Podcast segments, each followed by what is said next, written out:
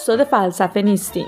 ما حتی درس فلسفه هم نخوندیم. اما اگه همیشه به فلسفه علاقه داشتین و نمی‌دونستین از کجا شروع کنین؟ یا اگه فلسفه تو ذهنتون قلم روی ترسناکی بوده که همیشه یه جذابیت پنهانی براتون داشته؟ شاید خرمکه است همون چیزیه که همیشه دنبالش بودین. ما داریم تاریخ فلسفه غرب رو مرور می‌کنیم. طبیعتا از اول اولش. و هرچی می‌خونیم و می‌فهمیم رو نه اونجوری که یه استاد دانشگاه یا یه متخصص درس میده که به ساده ترین زبون با شما در میون می‌ذاریم سلام من مونا مومنزاده هستم منم آیدین اخوان به خرمکست خوش اومدید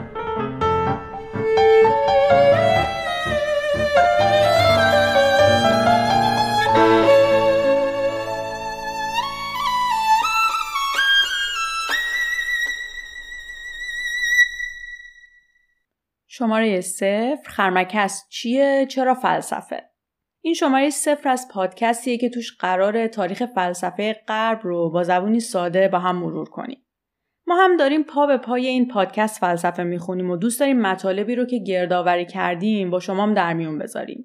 به همین دلیل این پادکست ممکنه به درد کسایی که تخصصی فلسفه خوندن نخوره.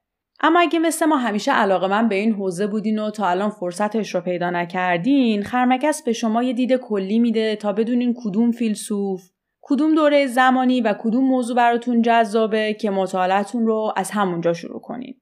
تو این شماره می‌خوایم به صورت کلی بدونیم که فلسفه چیه و دونستن تاریخش چه کمکی به ما می‌کنه.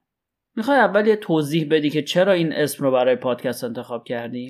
آره حتما اسم پادکست شاید عجیب غریب به نظر برسه من اول می‌خواستم اسمش رو بذارم خرمگه است که متوجه شدم یه سایت فلسفی با همین عنوان داره فعالیت می‌کنه و انتخابش برای همین موضوع شاید اخلاقی نباشه اما به دو دلیل این اسم برام جذابیت زیادی داره. اول اینکه سقرات مشهور بوده به خرمگس آتن که تو شماره که در مورد سقرات صحبت می‌کنیم بیشتر در موردش توضیح میدیم. و دوم اینکه اسم کتاب مورد علاقه من نوشته لیلیان ووینیچ که پیشنهاد می‌کنم اگه تا الان نخوندین این کتابو حتما بخونینش. به همین دلیل خرمگس رو با پادکست ترکیب کردم و به این اسم رسیدم.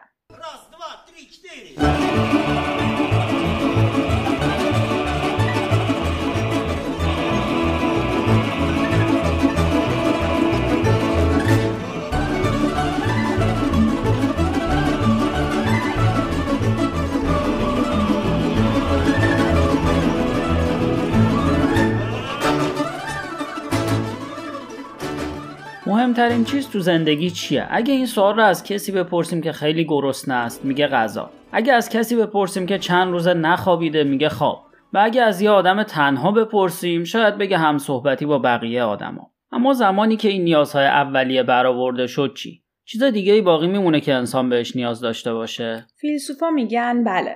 ما نیاز داریم که بدونیم کی هستیم و تو این دنیا چی کار می‌کنیم. بهترین راه نزدیک شدن به فلسفه پرسیدن سوالاتی مثل اینه که جهان چجوری به وجود اومده؟ آیا در پس هر اونچه که اتفاق میافته اراده یا مقصودی پنهانه؟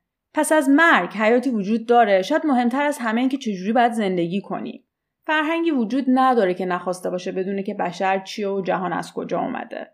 بیشتر مردم معمولا مشغولتر از اون هستن که فرصت فکر کردن به این مسائل رو داشته باشن. برای اینکه باید زمانشون رو صرف مبارزه برای زندگی کنن کار کنن پول در بیارن و یا از زندگی روزمره بی دردسری که دارن لذت ببرن. اما خب هر کدوم از ما باید راهمون رو تو زندگی پیدا کنیم و برای پرسشهایی که قبلتر گفتیم جواب خودمون رو داشته باشیم. برای دونستن اینکه آیا خدایی وجود داره یا پس از مرگ حیاتی هست نمیشه رفت سراغ دایره المعارف هیچ دایره المعارفی به ما نمیگه که چجوری باید زندگی کنیم. واسه همینه که پرسیدن مسائل فلسفی خیلی راحت تر از جواب دادن به اوناست. با وجود اینکه پاسخ به این سوالها سخته اما حتما جوابی وجود داره و اون جواب درست تو خیلی از این سوالها فقط یکیه. یا خدایی وجود داره یا نه یا نوعی هستی پس از مرگ هست یا نیست فیلسوفا با این دست از پرسشا سعی می‌کنن به فهم اساسی هر چیزی که وجود داره برسن و می‌خوان این کار رو بدون اینکه برن سراغ باورهای دینیشون انجام بدن. اینم بگم که خیلی از فیلسوفای بزرگ مذهبی بودن. اما فیلسوف خوب تو استدلال فلسفی خودش متوسل به دین نمیشه. استعداد فلسفی نیاز به پذیرش عقلی داره یعنی دلایلی که ارائه میشه باید قانع کننده و باورپذیر باشه. نه فقط از روی ایمان یا اینکه فلان مرجع چی گفته. فلسفه می‌خواد ببینه خرد تا کجا ما رو پیش می‌بره. تو سیر تطور فلسفه دو بحث اساسی خیلی مورد توجه بوده. اول اینکه ماهیت هر اون چیزی که وجود داره چیه و دوم در صورتی که اصلا بتونیم چیزی رو بفهمیم و بشناسیم با چه روشی میشه به این آگاهی یا شناخت رسید. مطالعه پرسش اول یعنی ماهیت هر آنچه وجود داره شاخه ای از فلسفه رو شکل میده که بهش هستی شناسی میگن و بررسی پرسش دوم یعنی ماهیت شناخت و امکان درک کردن پدیده ها رو بهش شناخت شناسی یا معرفت شناسی میگن. جریان اصلی تاریخ فلسفه تحول این دو شاخه و مباحث فرعیه که در طول قرنها حول این دو بحث شکل گرفته.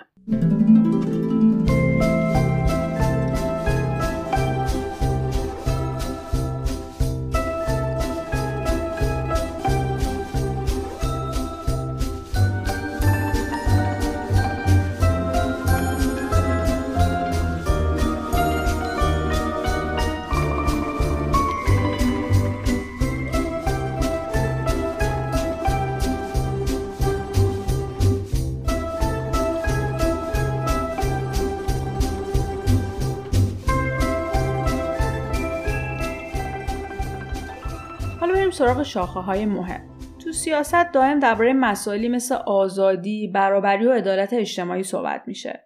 ولی واقعا مقصود ما از آزادی و برابری چیه؟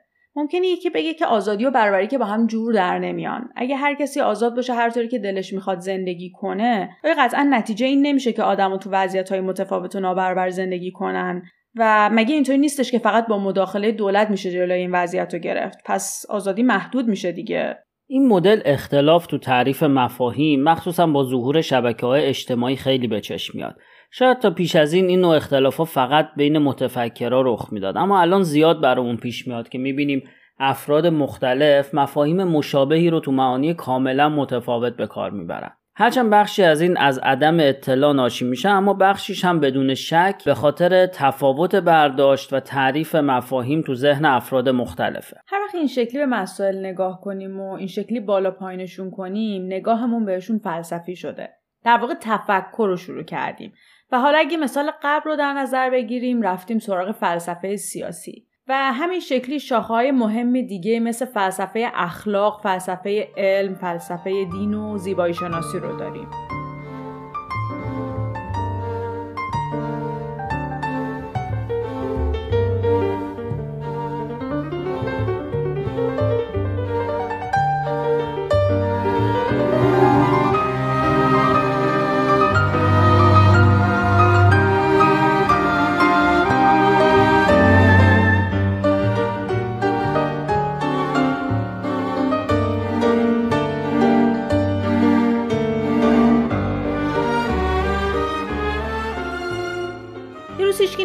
که پشت تاریک ماه چه شکلیه. زمین گرده یا مسطح؟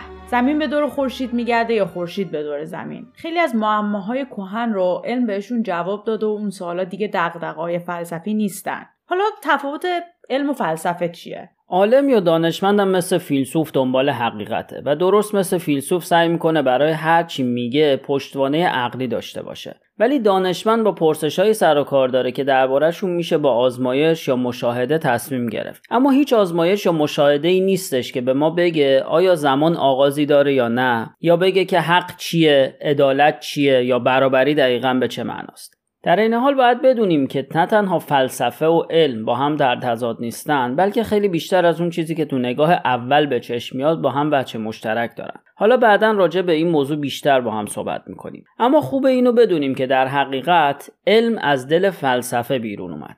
فلسفه و علم هر دو جهان واحدی رو بررسی می‌کنن و سعیشون اینه که درک عمیقتری از اون به دست بیارن.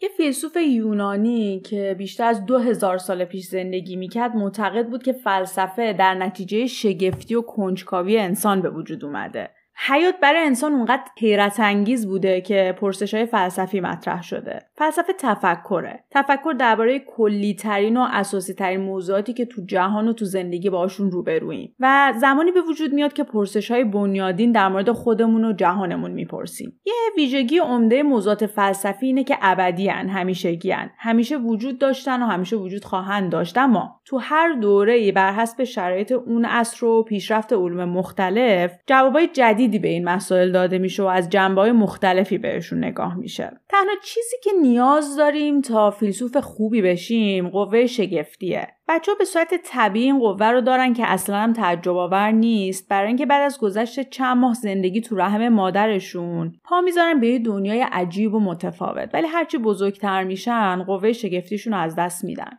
به دلیل ساده. عادت.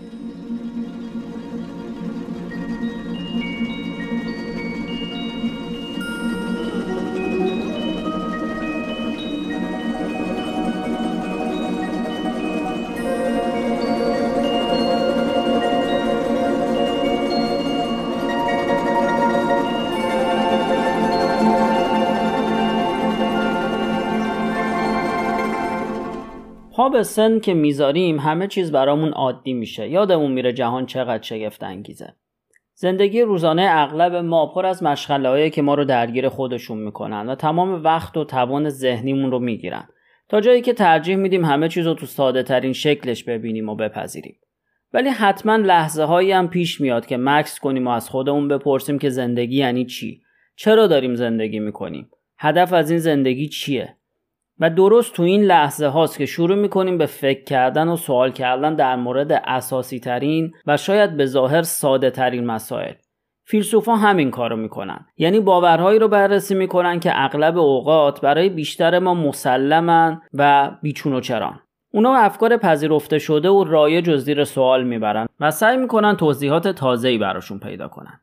مطالعه تاریخ فلسفه از این بابت ضروریه که میشه فیلسوف و عقایدش رو تو بستر تاریخ و تو ارتباطش با افکار بقیه فیلسوفان قبل و بعد از اون درک کرد. تو کدوم حوزه دیگه غیر از فلسفه میشه متون کهنی رو که ذهنهای درخشانی سه هزار سال پیش نوشتن و تو جدیدترین کتابای دانشگاهی امروز مطالعه کرد اونم در حالی که ذره از ارزششون کم نشده و حتی بیشتر از گذشته و با احترام از اونا یاد میشه البته حوزه‌های نادر دیگه با این خصوصیت وجود داره که مهمترینشون ادیانه و همونطور که گفتیم تفاوت اساسی با فلسفه داره. یعنی برای اثبات خودش به منابع بیرونی ارجا نمیده. دقیقا.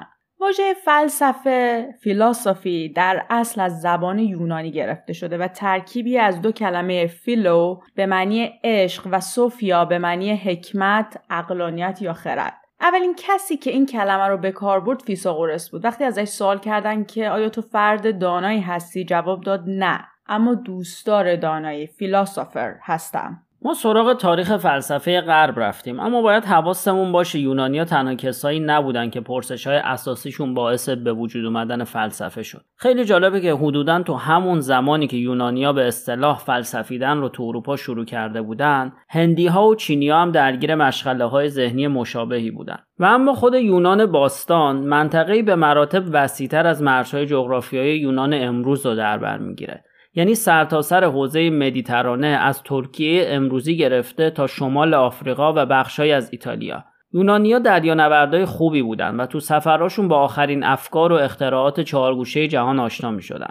هندسه رو از مصریا یاد گرفتن، اخترشناسی رو از ایرانیا و فلسفه رو از خاور دور. فیلسوفای حقیقی و پیشرو آدمای خیال پرداز و گوشنشین نبودن که همیشه تو توهمات و افکار خودشون غرق باشن. برعکس سربازایی بودن شجاع و با شهامت که شروع کردن به مبارزه با ظلم و ستم و همونطور که بعدا بیشتر راجبش صحبت می‌کنیم تو راه حقیقت با سختی های زیادی روبرو شدن. فقر، شکنجه، تبعید، استهزا و حتی مرگ.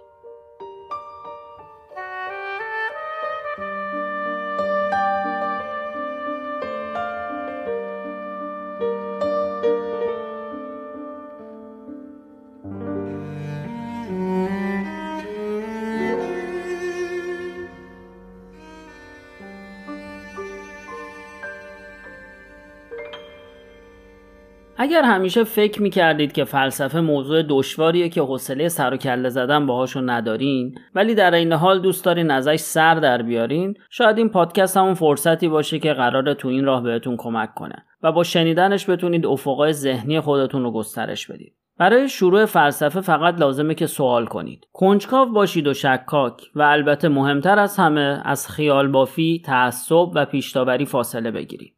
به قلمرو فلسفه خوش اومدید.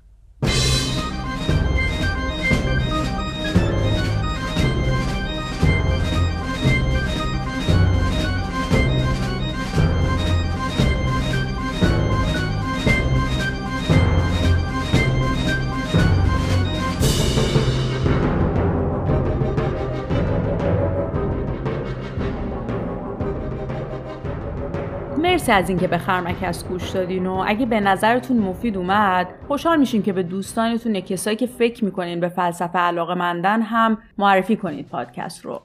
اینجا می‌خوایم یه تشکری هم بکنیم از میلاد موسوی که لوگوی خرمکست رو طراحی کرده. مرسی میلاد. منابعی که ازشون استفاده کردیم رو هم تو قسمت توضیحات پادکست می‌ذاریم. تو قسمت بعد می‌خوایم از فیلسوفی صحبت کنیم که می‌گفت آهنربا روح داره. و از فیلسوف دیگه ای که معتقد بود انسان از نسل ماهیه. پس منتظر شماره اول خرمکست باشیم.